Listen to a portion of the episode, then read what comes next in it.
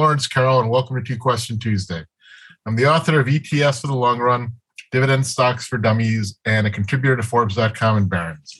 Each week on Two Question Tuesday, we randomly pick and answer two questions from clients of Focused Wealth Management. This week's questions will be answered by Phil D'Angelo, Managing Director of Focused Wealth, and Michael Basante, the firm's Director of Financial Planning. Good morning, gentlemen. How are you? Morning, guys. Morning, Larry. How are you? I'm great. Uh, a little cold this morning. Anyways, are you ready for the first question? Go ahead. Okay. Uh, yesterday, Amazon announced that it plans to lay off 10,000 workers this week, and Facebook plans to lay off 11,000 workers as it faces competition from TikTok. And then there's Twitter. The Facebook layoffs are expected to save the money company so much money that it will make the company profitable again. And the Washington Post said this is the end of the era for the tech industry. What's your take on all of this?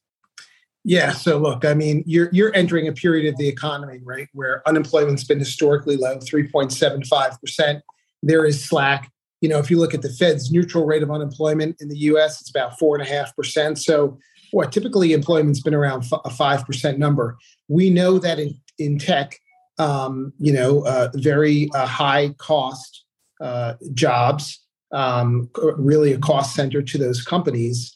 Uh, and they definitely had uh, more capacity than needed in, in, their labor force, and they kept labor around for quite some time. So, you know, I think these moves are prudent moves uh, with unemployment at these low point. I mean, look, joblessness is horrible. If you're, you know, one of the downsized, uh, it's extremely rough, and uh, you know, I, I, there's opportunities abound right now uh, for those people leaving those companies. But from a managerial perspective, going into a downturn, a potential downturn uh, you know, in the economy, uh, you have to stay lean, and these companies, uh, you know, uh, did have uh, way way too much capacity. So, what I would think is that when they trim these numbers, yes, Facebook can return to profitability just on on that downsizing, and I think these are good moves. You know, if you look at old tech, right, uh, the IBMs, the Intels, et cetera, of the world, you know, job, uh, cradle to grave type jobs that doesn't exist anymore but it has existed in tech for the past 20 years.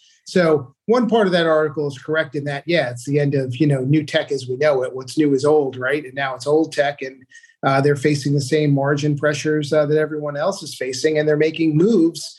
Um, and I'm actually shocked that some of these CEOs are making these moves. It is different, right? Um, but you see it reflected in the stock prices that they're getting punished um, so you know, I I think that uh, unfortunately you're going to see unemployment all across the spectrum in the U.S. Uh, move up uh, in this in this raising rate cycle, and I I do think that uh, we probably hit a historic low. Uh, let's say last year at some point that will uh, not be seen for quite some time. Yeah, if you look at long term unemployment trends in conjunction with what the Federal Reserve is actually saying and talking about right now, again, the Fed has a dual mandate low inflation and full employment. We're at more than full employment when you look at uh, the Fed's actual justification and um, simultaneously inflation's high. Powell yeah. said that he wants unemployment to go up. So it, there's not a lot of slack in the labor market to for, for the U4 or U6 to continue to go lower. And the cost of capital continues to rise for a lot of these uh, tech companies, and just uh, not just tech, pretty much every other company across the board. Tech does have really solid cash flows, but in order to maintain their profit margins, they have to lay people off because the cost of capital to raise it is not zero. You have to finance it from your own earnings. So unemployment has to go up, and layoffs actually have to happen for these companies to return to profitability, which hopefully, you know, certain areas of reckless spending kind of decelerate from this point, which will cycle back into inflation dropping. Um, because we're at that point of the cycle where realistically this has to happen. The, the real negative on the back end of that is that housing has a very high correlation to unemployment rates. And the consumer, with rising unemployment trends, is not going to be able to continue to spend at the same rate that it did in 2021, and even so in 2022 with unemployment rising. So is this a good time to buy Amazon? I mean, I think Facebook with the whole metaverse. I think I think you buy tech here in general. Yeah. How's that? Okay, that's a good one. Um, okay, we'll stop there then. And here's the second question. It's hard to avoid talking about the crisis in crypto. FTX, one of the biggest exchanges in the industry collapsed and filed for bankruptcy last week, and it's currently under investigation. Some industry insiders have said the company's downfall has triggered a Lehman moment, referring to the 2008 collapse of the investment bank that sent shockwaves around the world. Do you think that this is local to just the crypto market, or will the shockwaves hit other financial markets? So, no, this is not local to just the cryptocurrency market, unfortunately, when you understand the interconnectivity of global finance. So, it's absolutely a Lehman Brothers type of moment. In a lot of ways, it can be a little bit worse because um, people who had invested money with Lehman Brothers, if you own the stock or the bonds, they went to zero. But the individual investors um, who had assets at those firms didn't necessarily lose all their capital. So, you know, one of the major arguments of investing in cryptocurrency from a, a standpoint going back years ago was this decentralized asset that was exempt from regulation. And people touted that as a major positive in terms of what that could do um, and the insulation that would provide from major central banks. Then something like this happens in terms of a major failure of an exchange and people are out there screaming that they want more regulation. I mean you can't have it both ways realistically here. And now that something like this has happened i mean this is a really unfortunate event because a lot of people have lost all their money and FTX is an offshore exchange located in the Bahamas. It falls out of the jurisdiction of the SEC to regulate this. Yet they were making, they had massive political influence and were making donations to like different political um, entities all over the world. So you're looking at this, and when these assets go to zero, people can't get their money out. This was this was basically a giant Ponzi scheme.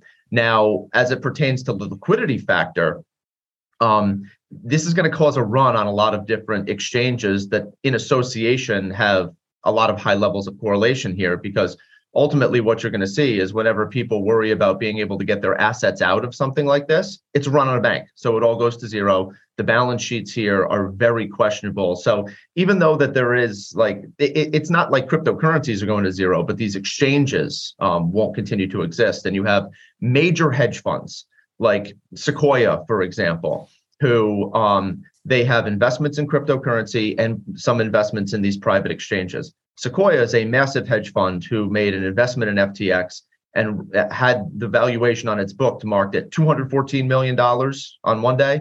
And the next day they marked it down to zero. So when you have an investment that's marked down to zero and you have to get money out to investors, what do you sell? Stocks or bonds. So the, people are going to begin to question the viability of some of their investments in some of these private assets, which in the last couple years, there was a massive amount of venture capital and private equity that was plowed into this.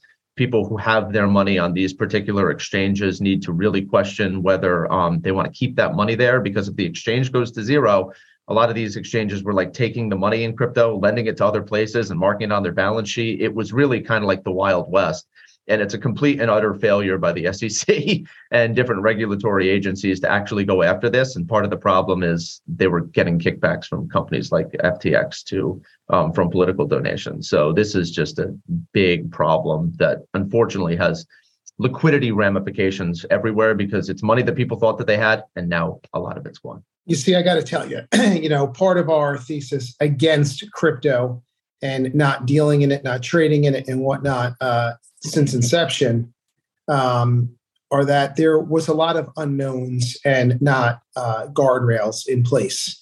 And so, you know, I still maintain that, you know, the Federal Reserve of the Bank of China could come out with crypto equivalent. And why would you want to store it in Bitcoin just because it doesn't have finite, you know, value?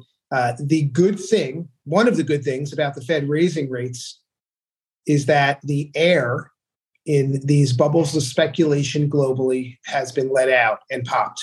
And whether it was the last class of IPO loser stocks that you know haven't gone anywhere, uh, or it's crypto uh, that to me has never had a value. And look, you could bet on two ants crossing the floor and make a market in that, um, certainly. Uh, but you know, I have never seen the value uh, in this crypto uh, other than just making bets. And I'm shocked at the smart, supposed smart people that got caught up in this uh, and the billions of dollars lost. Um, but just the so aside from what it is, a digital currency, right? By you know independent makers, then you have to look at the trading and how that was done, right? And and the clearing and the custodial relationships. And again, you know, largely not falling under the guise of, of regulation um, or being too new to regulate or not having proper guardrails in place. Not a good store of value for someone's money, especially our clients. Yeah, this is beyond just a cryptocurrency discussion. It's a fail of the regulators and the regulatory agencies to make sure that people's money was safe in a lot of these exchanges. And when people start questioning all of this, it turns into like kind of like the doom loop where bad just turns into worse as you uncover more negativity negativity around all these exchanges and crypto type of assets. I mean, people yeah. paying four hundred thousand dollars for pictures of JPEG rocks a couple years ago. Yeah, well, again, pure speculation, top of market cycle behavior. Higher rates takes that out, and you know, fortunately, this time uh, it was not as large as the dot com crash, right, where where a lot of mom and pops were involved. Well, not uh, yet. Not yet. Yeah, and they I, went I to the point, Bahamas. Larry. That's a good point. Yeah, they went to the Bahamas to avoid regulation. So even if the SEC was on top of it, they couldn't have regulated them. And I got to tell you, I, I do think the SEC here did a good job at regulating a new industry. It's just a new industry, right? And so you don't want to STEMI, you know, innovation, but you have to have guardrails. But yes, you're right. That's why they were in the Bahamas.